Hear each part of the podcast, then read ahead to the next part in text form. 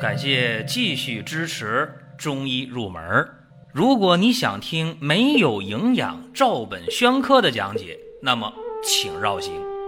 中医入门是中医小白的入门神必备，让我们一起发现中医之美。下面说两个微信公众号：蒜瓣兄弟、光明远。各位在公众号里。我们继续缘分。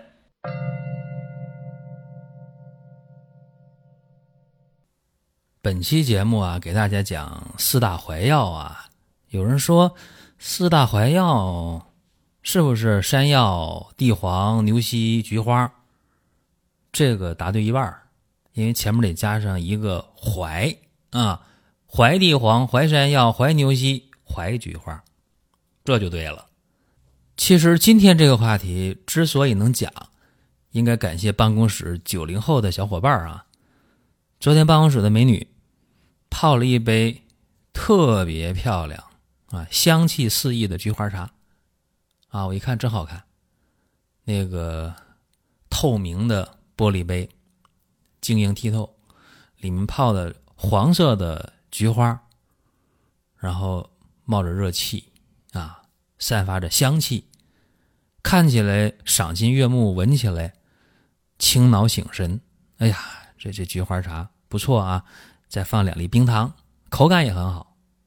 这美女就问我呀，说我喝这个菊花茶能不能对眼睛好啊？让眼睛舒服一点儿。电脑用多了，手机用多了，眼睛不舒服，眼睛干啊。我说你能想到菊花茶缓解眼部疲劳，这是好事儿。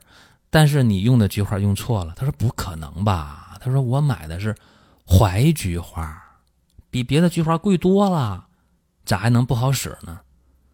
我说你买的是怀菊花，这个点赞，但是颜色选的不对。他说为啥不对？我说你看啊，怀菊花啊，肯定是道地药材，是国家地理标志产品，这都没问题。怀幸福。啊，是今天的焦作市啊。怀菊花，你看颜色是吧？分白的和黄的呀，主要用的。那白色的菊花，怀菊花平肝明目，这对眼睛干涩疲劳它管用。那黄菊花呢，也是怀菊花一种，它是疏风清热。所以说你用的不对啊。哦，我这么一说。他明白了，好吧，那我再去买白色的怀菊花。然后我一看呢，现代的年轻人啊，对四大怀药知道一些，但是一较真儿还不行，所以决定今天给大家讲这么一期节目啊，讲四大怀药。既然提到了这个怀菊花，我得说一下，就现在这个菊花啊，品种太多了，在我小的时候啊。我的姥爷养花养的特别好啊，这老人家，呃，年轻的时候呢搞地质工作的，后来退休了，干什么呢？养花啊，弄花轿啊，养花，养的花特别特别漂亮啊。嗯，这老人家呢就喜欢花，然后我那时候就觉得这花花这东西能干嘛呢？干不了啥啊，就说能卖钱，是吧？因为他养的花养特别好，然后有人来买，给的价钱特别高。我是觉得花可能除了能卖钱没别的用啊。男孩嘛，对花没有感觉。后来知道这花啊，培养非常不容易。你包括这菊花，在我小的时候看到那个花轿里的菊花品种很单一，没有今天这么多。今天据说全世界的这个菊花呢有几千种，有四五千种，起码啊非常多。为啥呢？不断的杂交啊，基因诱变呢，各种技术吧，这菊花就多了去了。我以前小时候看菊花，白的、黄的最常见啊，别的也没见过。还有粉色的，粉色菊花。现在可好，绿色的菊花都有了。所以这菊花的这个品种太多太多了啊。那咱们今天讲了这个四大怀药之一的怀菊花，这个怀菊花好在哪儿呢？啊，它能。缓解眼疲劳，解除头晕头痛，啊，还能清热解毒，疏风清热啊，作用非常多。大家注意点，白色的对眼睛好，黄色的啊清热好，你这么记就行了。但是菊花总体来讲，它这个是性味是寒的、寒凉的。正因为这样啊，这个菊花如果代茶饮的话，不太适合呃长时间的用啊，不太适合长时间的用，所以大家得知道，菊花茶别常喝啊，偶尔喝，喝个三天、五天、十天半都行。你别说我成年喝啊，这不行，这就不建议啊。而且这菊花啊，嗯，还能做菊花枕。以前我也讲过啊，讲过那降压枕的那个节目，就说这菊花呢，呃，塞枕芯里配上其他药啊，也挺好。另外，我还想说一下，这个菊花今天我们在用的时候，大家得知道，呃，千千万万啊，别去追求那个漂亮。哎呦，我就要那个那个什么。漂亮的是吧？什么怎么好看的是吧？这香味浓的，没那么邪乎啊！真的，这这菊花，这怀菊花，它有清香之气，但不会那个呛鼻子那种香气没那么大，而且，呃，长得也没那么漂亮。有些菊花特别香，然后特别漂亮啊，所以这东西自己琢磨哈，不多说。这是四大怀药之一的怀菊花。然后下面讲哪个呢？下面讲四大怀药当中的，呃，历史最悠久的吧，在唐朝就列为贡品的牛膝啊，这怀牛膝。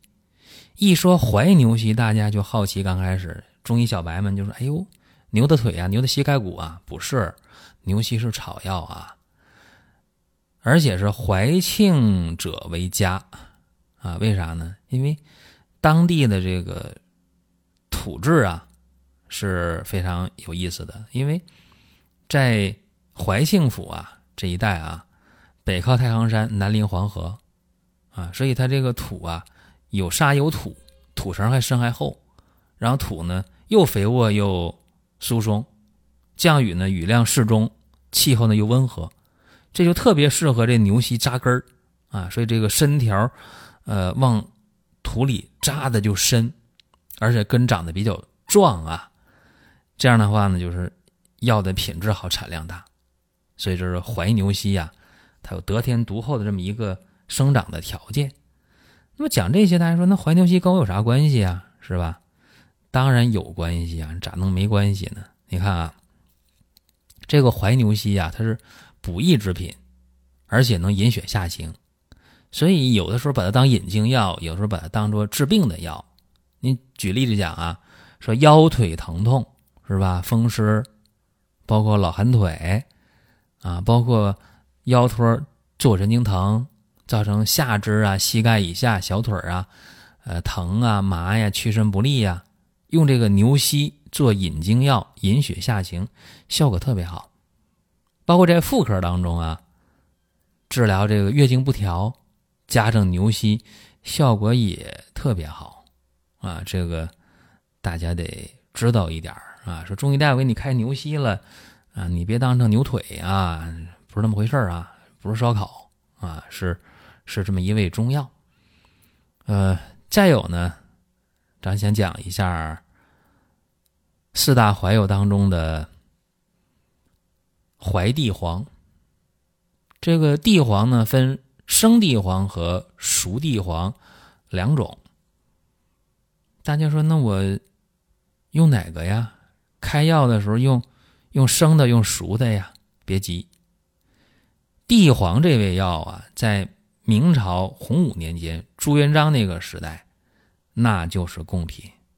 当时怀庆府呢，每年上贡生的地黄、熟的地黄各五十斤，这量不大是吧？但是要求高，菊花心儿、牛角茬都得有。尤其是在明朝的时候，有一个太有名的医学大家了，张景岳。他老人家呀，就把这个地黄用到极致了。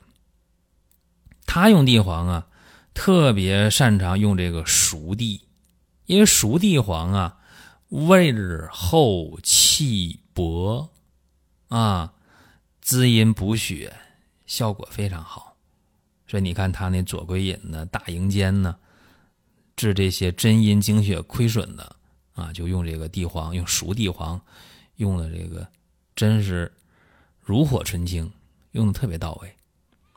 而且我们今天知道，这个生地、熟地，呃，区别还是挺大的。为啥这么讲呢？你看这生地黄啊，简单。那你烤到这个八成干了，或者晒到八成干，啊，就这么一个简单的加工。而熟地呢，熟地那就不一样喽。啊，熟地呢，在加工过程当中，它得需要用酒啊泡啊，用酒去蒸啊，去晒呀，啊，它这个炮制的过程就繁琐，所以熟地价格一定比生地要贵。生地呢，它是主要是凉血的。而熟地呢，主要是滋阴补肾的啊，补精血的力量，呃，强大，这就是熟地。包括今天一说补肾，大家说，哎，六味地黄丸，六味地黄丸当中用的就是熟地黄嘛，对吧？包括金匮肾气丸，用的也是熟地啊，熟地黄。这是四大怀药，给大家又讲了这个地黄了啊，说怀地黄，还啥时候没讲了？山药啊，山药没讲，山药这个太常见了，是吧？尤其大家说铁棍山药，对，山药在明朝淮山药也是列为了贡品。这个山药在用的过程当中啊，挺好玩你看今天我们说，哎，吃那个山药粥是吧？啊，今天我们说，哎，山药豆还能做那糖葫芦呢，是不是啊？啊，或者说拔丝的这个山药啊，很多菜。都能用这东西，为啥？因为生地啊，它是药性非常非常的平和，啊，正因为平和了，所以它都能当粮食吃。尤其是那铁棍山药，铁棍山药啊，呃，长得像成年人拇指粗细，所以它不是那么粗的啊。但是这个淮山药这铁棍山药啊，它的这个营养成分特别好。啊，这个水分低啊，不像很多那个粗的山药特别粗啊。我说有些那个山药像小孩胳膊那么粗了，对吧？那不是正宗的淮山药，不是正宗的铁棍山药。铁棍山药呢长，但是细，大拇指粗细，呃，能长到长能长到一米一米以上啊。这个铁棍山药啊，它和熟地一样，就在这怀兴府这个地方又沙又泥的这两河的土壤当中，所以它扎根扎的比较深。它能长得比较长啊。另外，铁棍山药它是味道甘平的啊，归脾、肺、肾啊三脏，所以它滋补起来很厉害呀。所以山药呢，从上往下讲吧，它能够润肺呀、止咳呀、健脾和胃呀；往下说呢，能够补益我们的肾啊，有补肾这样一个作用。所以今天啊，咱们得知道了，这山药呢，好好吃真不错啊。尤其是一些咳嗽的人，很多人咳嗽咳嗽咳嗽，那感冒好了就咳嗽，一咳嗽一个月两个月，这时候吃山药非常管用啊，它能够润肺、健脾、补肾啊。这样的话，就把这个久咳呀解决的非常非常好啊。所以你看，山药很不错啊，但是山药有一个问题，大家在外面吃山药都是。雪白雪白的是吧？这以前我也说过，山药特别容易氧化的。你把那皮一打掉了，一遇到空气了，它马上就变黑、变黄。之所以都是白的，往往的双氧水泡的。说这大家大家得知道啊，咱这好的山药，你不用去追求那个颜色的，包括买那饮片也是，买中药饮片，山药一拿来块儿是吧，都是那种，哎呀，颜色特别白。这个其实。不如说颜色更真实一点发黄的啊，可能就更靠谱。这山药能多吃？我刚才讲讲那个菊花不能长时间多喝，它凉啊。山药就没有这个顾虑啊，你可以吃，可以把它当饭吃，这都是没有问题的啊。这是本期节目啊，咱们讲的这四大怀药，呃，给大家简单的说一说。大家有什么想问的、想聊的，在音频下方可以留言。另外呢，提醒各位啊，咱们五二零的活动收官了啊，尾声了，大家赶紧点进来啊，进公众号啊，赶紧领红包啊，大额红包、无门槛红包都有。好了，各位，下一期我们接着聊。下面说两个微信公众号：蒜瓣兄弟、光明远。各位在公众号里，我们继续。缘分。